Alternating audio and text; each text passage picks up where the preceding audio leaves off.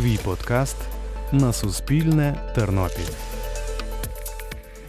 Привіт, мене звати Ірина Терлюк. Ви слухаєте подкаст Суспільне Тернопіль Друге дихання. Сьогодні ми говоримо із зоозахисницею Аллою Ляпандрою. Вона працювала психологиною, викладачкою у виші, інструкторкою з йоги. А з 2015 року почала допомагати тваринам, і згодом це стало справою її життя. Вітаю, Алло. Добрий день. Розкажіть, яку освіту ви здобували і чому вирішили стати викладачкою? В свій час я розглядала різні професії. Мені частково подобалась юриспруденція, але все ж таки зупинила свій вибір на психології і здобувала психологічну освіту в Тернополі. Вже на п'ятому курсі, коли я писала дипломну роботу, мені запропонували залишитись в вузі працювати викладачем, і паралельно я писала дисертацію в Києві. Професія педагога, викладача. Чи подобалося це вам? Чи уявляли ви себе в цьому до кінця життя? Чи приносило вам це задоволення? Взагалі, коли я починала навчатися на психолога, я більше орієнтувала себе на практичного психолога, аніж на викладача психології. Тому сказати, що на всі 100% це був мій вибір, так просто склалось. Може, якісь малолітні амбіції, коли тобі 22 і ти викладач, це трошки якось додає статусу. От, але чи це мені подобалось на всі 100%, я не можу сказати, хоча й не можу сказати, що не подобалось. Ну якось так просто склалось, що десь вже паралельно в мене виникло інше захоплення, і поступово я відійшла від е, викладання психології і, мабуть, що не жалкую про це. Я почала захоплюватись йогою. Спочатку займалась для себе своє задоволення, потім почала викладати йогу, стала інструктором йоги, тобто поміняла одну викладацьку діяльність на іншу викладацьку діяльність. Таким чином, 10 років я працювала в сфері здоров'я. Ви були щасливі у цій професії? Так. Так, от це мені дуже подобалось. Мені дуже взагалі подобається рухливий спосіб життя. Я завжди займалася ну, на любительському рівні, але з підліткового віку я завжди займалася якимось видом спорту. І йога так вона мені дуже подобалась, і я навіть не думала, що складеться так, що я залишу цю діяльність. Просто я реально перестала встигати. Чому ви стали зоозахисницею, а не залишилися викладачем? Відколи я почала усвідомлювати себе, відтоді я почала розуміти, що я потребую тварин поруч себе. Якось так в дитинстві в мене не складалося. Багато домашніх улюбленців в мене не було. А навіть коли якогось з двору притаскувала, то батьки знаходили добрі ручки і віддавали. Стиль життя тоді був інший. Батьки були цілий день з 8 до 8 на роботі. Ну реально доглядати за твариною не було кому. Ну а коли дитині 5-6 років, це при всьому бажанні теж ще не ті можливості. Але в мене були не знаю диванні подушки, які називались Тузік, Барсік. Я собі уявляла, що це мої собачки, що їх дуже багато. Як відомо, мрії матеріалізуються, і от тепер вони матеріалізувались. Довший час в дитинстві я знала, що в мене буде притулок для тварин. Але довший час я цю думку відкидала, тому що ну якось суспільство диктує свої умови і каже: та це неможливо, це треба бути мільйонером. А як це ти собі взагалі уявляєш? А з чого хліб їсти? Ну і я якось йшла тим шляхом, де все ж таки давали на хліб. Але потім якийсь один прекрасний момент мій чоловік сказав: Ну, якщо ти хочеш тим займатися, то займайся. І якось так все просто ну, хочеш, то роби. Не було бажання все-таки мати якийсь свій дохід. Ви розуміли, що якщо ви будете зоозахисницею, то свій дохід або його не буде, або він буде дуже маленький. Так, в результаті і сталося. Мої тренування з йоги почали скорочуватись. Якщо, допустимо, раніше було 8 занять на день, потім їх стало 6, потім 4, і так в результаті їх взагалі не стало. От я розуміла, що я втрачаю дохід, причому дохід був ну досить так, скажімо, відверто непоганий. Але ну не знаю, тоді я була дуже сильно окрилена мрією. Зараз є такі моменти, коли є якийсь такий трошки гіркий осад від того, що коли ти мрієш про одне, а реальність показує показує, що воно якось не дуже вписується в рамки. Наше суспільство дуже далеке від е, гуманності, тому реалізувати мрію про притулок в нашому суспільстві ну це настільки важко. Я не кажу, що це нереально, але це настільки мега важко. Ми вже кілька років поспіль збираємо кошти на створення притулку. В нас є окрема картка, з якої від створення цієї картки не знімалося жодної копійки. Це робиться для того, щоб можна було людям відверто показати, що Подивіться, це суто на створення притулку, і жодна копійка не йде на якісь інші потреби. І ми оголошували, створюючи цю картку, що кошти будуть зняті лише тоді, коли буде можливість купити це приміщення під притулок чи землю. Ну тобто, вже якась реалізація власне в даному напрямку. Ну в результаті цікавились, дивились приміщення, яке можна буде потім переформатувати на притулок. Ну орієнтовно, хоча б мільйон гривень. За такими от масштабами міста, масштабами нашого навіть тернопільського населення, це є зовсім мала сума. Але ми вже кілька років збираємо, зібрали 200 тисяч. І я розумію, що скоро мене треба буде вже в якийсь притулок віддавати. А мрія якась ще настільки далека. Але ну не знаю, чудеса стаються. Можливо, і з нами щось трапиться таке, що змінить раптово і різко ситуацію. Як ви бачите цей притулок? Що у ньому має бути? Скільки людей мають доглядати за тваринами? Це однозначно має бути притулок приватного типу, тобто створений людьми, які відштовхуються від інтересів тварин. Це в жодному випадку не повинен бути муніципальний притулок, бо вони, як показує практика інших міст, перетворюються на концтабори. Це має бути чітко розподілено зони, куди тваринка потрапляє, перебуває якийсь час на ізоляції, якщо є потреба на карантині, якесь надається лікування, профілактичні заходи, і лише тоді вона потрапляє до решти ну вже здорових вакцинованих тварин. Обов'язково має бути добре розвинена сфера адопції, тобто прилаштування. Мають бути грумери, мають бути якісь кінологи, зоопсихологи, які готують тварину вже до прилаштування, і має обов'язково бути дуже красиво презентована лінія, коли тваринка шукає господарів. Це має бути не сумно. Це не повинні люди бачити отих нещасних тварин, якими вони потрапляють в притулок. Це люди мають приходити і отримувати задоволення від того, що спостерігають здорових, красивих, щасливих тварин, і радісно йти з ними додому. Е, Скільки має людей працювати? Ну це важко сказати. В принципі, якщо люди зацікавлені ідеєю, якщо вони хочуть допомагати тваринам, то я думаю, навіть і десятка людей буде достатньо. Допустимо, в нас зараз під опікою 54 тварини.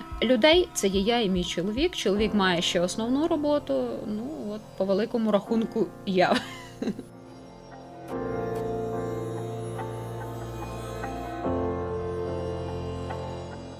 У вас вдома є домашні тваринки? Звичайно, я навіть не буду озвучувати, щоб не травмувати людей. Кількості їх вистачає і в нас вдома. І от ми зараз вже частково готуємо таку хатинку в селі, де би було трохи комфортніше тваринам. То ми ще там толком нічого не підготували, а вони вже є і там. 54 тварини за відсутності спеціалізованого приміщення. То повірте, вони є всюди. Алло, ви кажете, що чоловік вас підтримав і фактично став і фінансовою опорою для вас. Як відреагувало інше оточення? Чи були люди, які відмовляли, і чи були люди, які навпаки допомагали, коли ви залишили його і вже стали зоозахисницею? Ну, в мене коло людей, які дійсно є мені близькими, воно невелике. Це власне моя сім'я. Моя сім'я мене намагається підтримувати, але чесно скажу, іноді буває дуже важко, тому що якийсь момент, е, а його дуже важко відслідкувати. Кількість тварин переходить розумні межі, і виходить так, що життя обертається довкола тварин. Власне життя стає практично відсутнім. Є тварини, є їх інтереси. А вже що залишається, ну як практика показує зараз для себе часу не залишається взагалі. Ми навіть десь на два дні відпочити, поїхати не маємо можливості. Маємо максимум, от протягом дня, от серединка дня, бо вранці треба вигуляти, накормити і так далі. Ввечері ті самі процедури. Ну от максимум серединка дня можна десь щось встигнути, і то не завжди.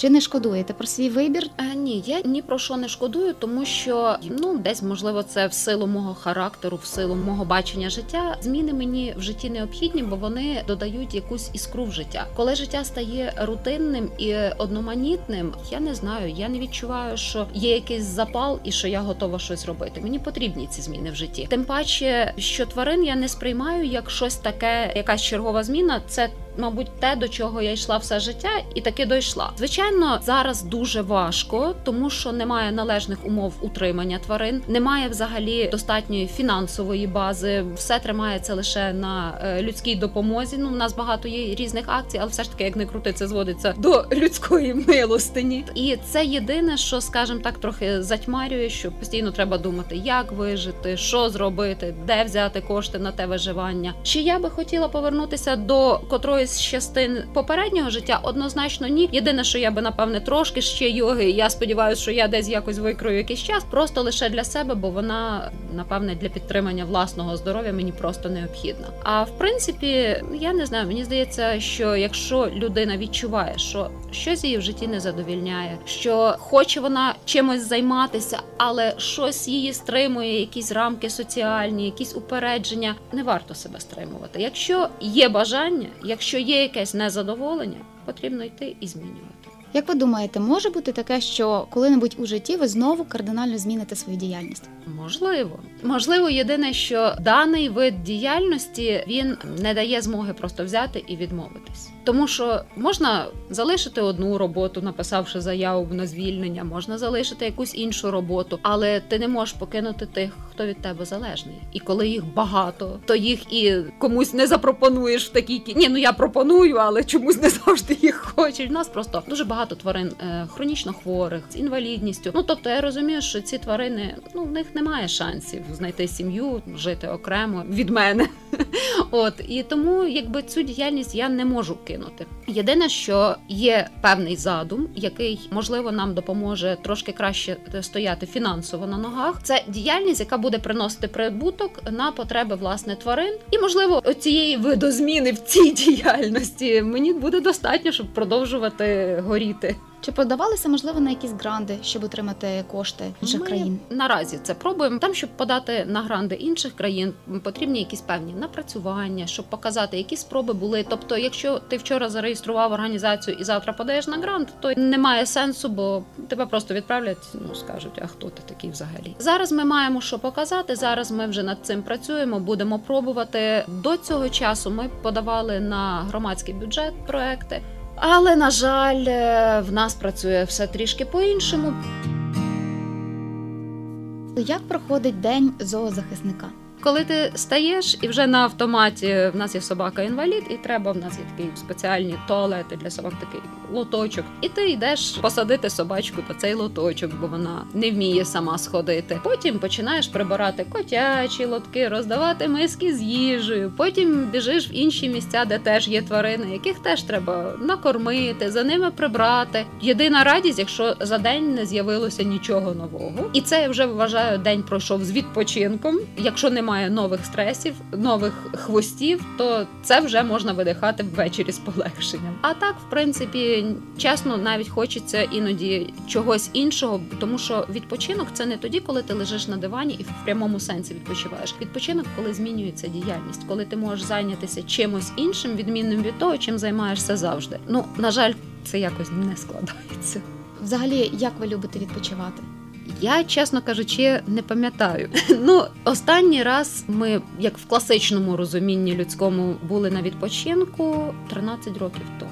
Їздили на море. А так е, я навіть не знаю. Я люблю активний взагалі відпочинок. Я дуже люблю подорожі. Причому це не повинні бути подорожі в якісь далекі країни, заморські. Це можуть бути і подорожі по Україні. Ми недавно їздили в Тараканівський форт. Ну це звичайно зайняло кілька годин, бо це є недалеко. Отакі от виїзди з міста ми собі інколи дозволяємо, і це я вважаю відпочинком своїм. Якщо порівнювати усі ваші роботи, котра із них була найбільш виснажливою і забирала найбільше сил? Це робота, скажімо, викладача, коли доводилось писати дисертацію, чи це йога, де можливо фізично доводилось працювати, чи зараз, коли потрібно тваринок лікувати, возити до лікаря, стежити за ними, годувати їх. Це теж робота, яка потребує багато руху, багато зусиль. Ну, однозначно, зараз робота з тваринами вона є найбільш виснажливою, і навіть не тому, допустимо, коли я викладала йогу, в мене було 8 годин робочих на день, тобто 8 тренувань. Фізично це не легко, але організм звикає і він цього вже перестає відчувати. І ну, по великому рахунку я робила це в задоволення. Фізичне навантаження, яке є з тваринами, воно порівняно теж не є важким, навіть не дивлячись на ту цю цілодобову біганину, виснажує з тваринами якась безвихідь, яку відчуваєш, коли стикаєшся з людьми, які настільки жорстокі, що ти починаєш думати людину, а ти взагалі людина. Буквально недавна ситуація. Швидкісна траса, їде авто, не зупиняючись, відкривається вікно, з вікна вилітає кошеня, машина їде далі. Або коли ти намагаєшся прилаштувати тварину, і ти розумієш, що вона нікому крім тебе не потрібна, хоча їй нічого не бракує. Вона має голову, чотири лапи, хвіст, вона здорова, вакцинована, стерилізована. але вона нікому не потрібна. А якісь оці наші такі амбіції, типу я маю круту тварину, значить я крутий. Десь буває часом, що прилаштовуєш якусь породну тварину, ну навіть як породну, метиса якось, але воно візуально схоже на породну тварину, і черга, вже всім воно потрібне. От був у нас е, котик схожий на британця, хоча він такий британець, як я балярина. Але черга була. Черга, всім треба, всі люблять котів. Я кажу, дивіться, маю такого мурчика, такого мурчика маю. Ми от мріяли про такого. І це настільки якось оця образа за тих тварин. А чим вони гірші? Хоча люди навіть не хочуть подумати про те, що ці породні тварини. Там є стільки нюансів по догляду, по здоров'ю і так далі. Люди про це не думають, бо їм, в принципі, ця тварина байдуже.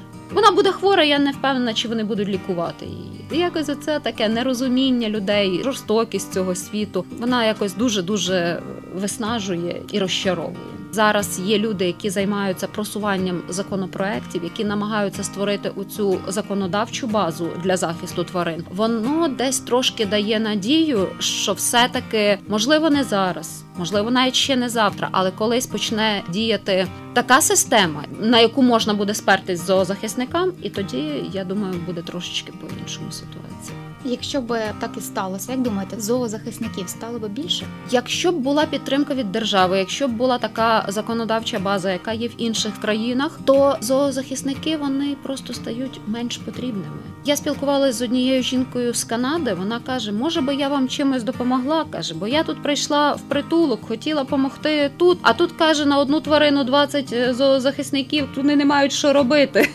Наша проблема в чому? Наша проблема в тому, що потрібно міняти свідомість людей, і люди мають розуміти таку річ: якщо ти береш тварину, ти за неї відповідальний. Ти повинен її стерилізувати і не повинен примножувати оцю е, кількість безпритульних тварин, бо це є корінь зла. Оця безвідповідальність господарів щодо своїх власницьких тварин, це і є той корінь зла, звідки беруться безпритульні тварини, бо вони з неба не падають.